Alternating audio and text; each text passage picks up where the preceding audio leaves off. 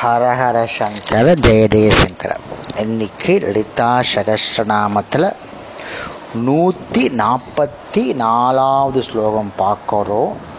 நேத்திக்கு பார்த்தோம் இல்லையா அதனுடைய தொடர்ச்சி. மோட்ச சாம்ராஜ்யத்தை பற்றி சொல்கிறது அப்புறம் அம்பாளுடைய குணங்களை பற்றி பலவிதமாக வர்ணிக்கிறத சொல்கிறோம் நேற்றுக்கு நாலு பார்த்துட்டோம். இன்னைக்கு அந்த ஸ்லோகத்தில் இருக்கக்கூடிய நாலு நாமாவளிகளை பார்க்கலாம். பாக்கியாப்தி சந்திரிகா பக்த சித்த கேகி கணாகணா ரோக பர்வத தம்போலிர் மிருத்யுதாரு குட்டாரிகா அப்படின்னு ஸ்லோகம் இந்த ஸ்லோகத்தில் இருக்கக்கூடிய நாமாவளிகளை நம்ம இப்போ அனுபவிக்கலாம். சரியா? முதல்ல என்ன பண்ணிருக்கோம் பாக்கியா பாக்கியா பாக்கிய அப்படின்னா சௌபாக்கியம். ஆப்தினா சமுத்திரம். சந்திரிகானா நிலவொளி. சௌபாக்கியம் என்னும் பெரும் கடலில் எழும் நிலவொளியை போன்றவள். வாக்கியம் என்ற கடலை பொங்கி எழக்கூடிய நிலவாக இருப்பவள். நம்மளுடைய பூர்வ புண்ணியத்தால் நமக்கு சுகம் ஏற்படுறது. இந்த சுகத்தை தான் மட்டும் அமைதியாக அனுபவிக்கலாம். ஆனால் தான் சுகமாக இருப்பதை வந்து மற்றவர்கள் உணர்ந்தால் அனுபவிப்பவருடைய ஆனந்தம் அதிகமாகுது இல்லையா? தன் தான் அனுபவிக்கிற சுகம் மற்றவங்க உணர்ந்தால் நம்முடைய ஆனந்தம் அதிகமாகிறது.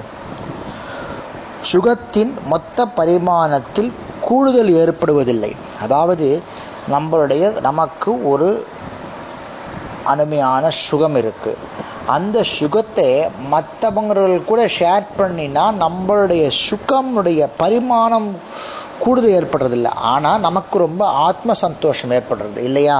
அதே மாதிரி கடலும் நிலா வந்தவுடன் பொங்குறது. அலைகள் ஆரவாரத்துடன் கொந்தளிக்கிறது. கடலில் உள்ள நீரின் அளவில் ஆனால் மாறுபடுறதில்லை. பௌர்ணமி வந்துடுறதுனால அடிஷ்னலாக நாலடி ஏறுறதா? பௌர்ணமி இல்லாத நிலவு இல்லாத நாளைக்கு இல்லை. சந்தோஷம் ஆனந்தம். நிலா வந்தவுடன் கடல் கொந்தளிப்பது போல் பூர்வ புண்ணியத்தால் ஏற்படும் சுகம் என்ற கடலையும் கொந்தளிக்க செய்கிறாள். அதுபோல நிலாரூபமாக இருப்பவள் தான் இந்த லலிதாம்பிகை. தான் அனுபவிக்கும் சுகத்தை மற்றவர்கள் உணர வேண்டும் என்ற மனப்பான்மை உள்ளவர்களுக்கு அப்படி நேருவதையும் தன் கருணையால் நிறைவேற்றுகிறார். ரொம்ப முக்கியமானதுங்க கவனிச்சுக்கோங்க. உங்களுடைய சுகத்தை மற்றவங்களோட நீங்கள் பரிமாறிண்டேன்னா லலிதாம்பிகையை பார்த்து அந்த கருணையால் அதை நிறைவேற்றான் புரிஞ்சுக்கோங்க. எப்படி கடல்ல அலை ஜாஸ்தியாக இருக்கிறதோ நிலவு வந்த போல கடலுடைய அளவு மாறலை ஆனால் ஆனந்தம் அங்கே ஆர்ப்பரிக்கிறது. அதே மாதிரி உங்கள் சுகத்தையும் மற்றவ கூட நீங்கள் ஷேர் பண்ணிட்டேன்னா அந்த சுகத்தினுடைய ஆனந்தத்துக்கு எல்லையே கிடையாது. அதை பார்த்து லலிதாம்பி சந்தோஷப்படுறாள்?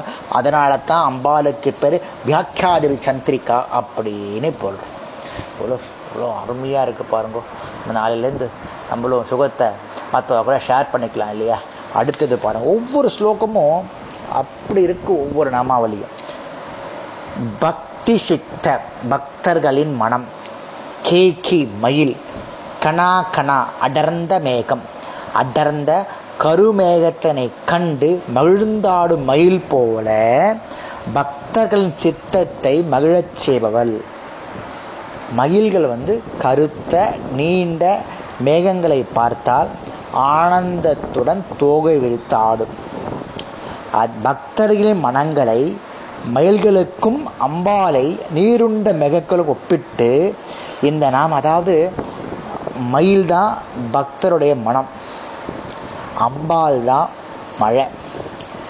எப்படி மயில் மழை வரதை பா பார்த்துட்டு தோகை விரித்து ஆனந்தமாக இருக்கோ அதே மாதிரி பக்தன் லலிதாம்பிகை டெய்லி நினைக்கும் போது அவன் மனசுல ஆனந்தமா இருக்குமா? ஆனந்த தாண்டவம் ஆடுமா? நான் சொல்றா பாருங்கோ. என்ன அருமையான ஸ்லோகம் பாருங்கோ. மனுஷ் மனுஷனுடைய ஆத்மா உள்ளம் இருக்கு பாருங்கோ. மனங்கள் அந்த அம்பாள் நினச்சுண்டே இருந்தோம்னு நினச்சிக்கோங்கோ. நமக்கு அதுக்கு ஆனந்தம் எதுவுமே கிடையாது. அம்பாளினுடைய சரித்திரங்கள் நிறையா இருக்குது அதுக்கு நிறையா பொருள் இருக்குது அவை பக்தர்களுக்கு ஆனந்தத்தை தருகிறது. அதனாலே நம்மளும் எப்பொழுதும் நித்தியமும் மகா அளித்தாம்பிகையை நினச்சுண்டே இருக்கணும். இந்த நாமாவளி எழுநூற்றி நாற்பத்தி ஏழு எழுநூற்றி நாற்பத்தி எட்டு ரோக பர்வதா தம்போலி. ரோக்கனா ரோக்கம் நோய். பர்வதனா மலை. தம்போலனா இடி பேரடி. பெருமலை போன்ற பிணியை தாக்கி நிர்மூலமாக்கும் பேர் இடி போன்றவள்.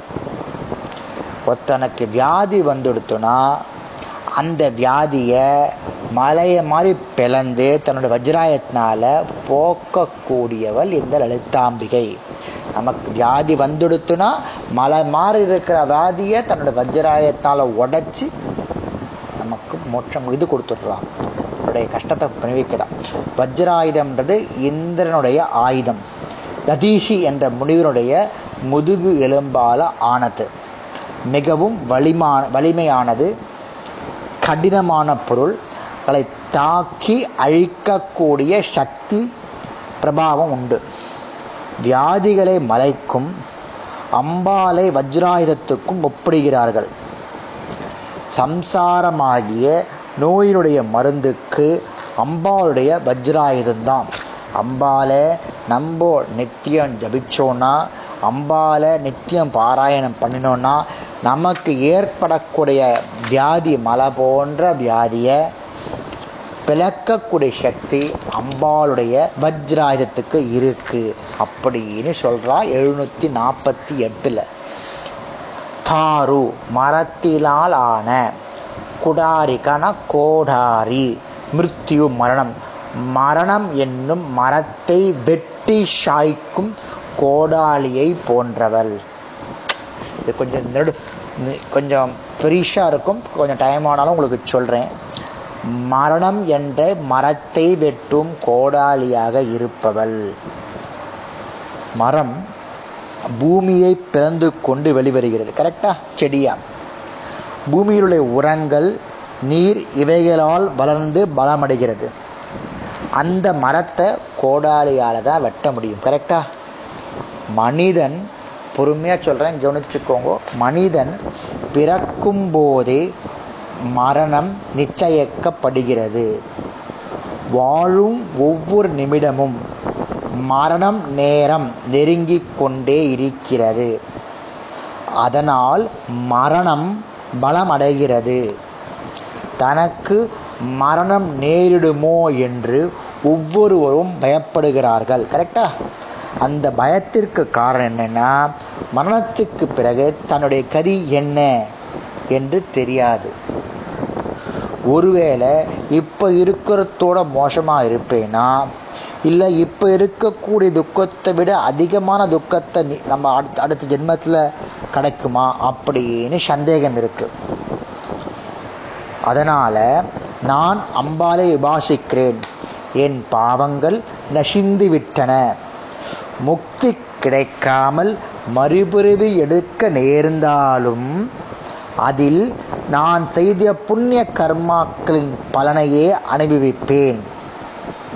என்ற மனப்பான்மை எப்போ ஒருத்தனுக்கு ஏற்படும்னா அம்பால லலிதாகசரநாமத்தை திரிசதியை பாராயணம் பண்ணினா தான் அந்த பயம் போகும். புரிஞ்சுக்கோங்க. ஒருத்தனுக்கு மரணம் சம்பவிச்சாலும் சரி அடுத்த பிறகு நமக்கு இருந்தாலும் சரி அடுத்த பிறகு நமக்கு இல்லைனாலும் சரி நம்ம லலிதாம்பிகையை பாராயணம் பண்ணினோம்னா லலிதாம்பிகையை போற்றி பாடினோம்னா எந்த விதமான கஷ்டங்களும் நமக்கு வராது. மிருத்துவை மரத்திற்கும் அம்பாலை அதை வெட்டும் கோடாலியாகவும் ஒப்பிட்டிருக்கா. அதனாலே நமக்கு எந்த கதி நமக்கு அடுத்த ஜென்மத்தில் கிடைக்கிறதுன்றத பற்றி கவலைப்படாமல் இந்த ஜென்மத்தில் நமக்கு கிடைக்க கிடைச்சிருக்கிற அருமையான வாழ்க்கையில் லலிதாம்பிகையை நித்தம் பாராயணம் பண்ணுங்கோ. ஒரு நாமாவளியாவது சொல்லுங்கோ. இப்படிதானே பலஸ்ருதியில் சொல்கிறார் அயக்ரீவர். ஒரு நாமாவளியாவது சொல்லுங்கோ. மகா புண்ணியம் உண்டு அப்படின்னு சொல்கிற அந்த ஸ்லோகம் உங்களுக்கு சொல்கிறதுக்காக தான் இந்த ஸ்லோகம் முடியாது. ஹரஹர சங்கர ஜெய ஜெயசங்கர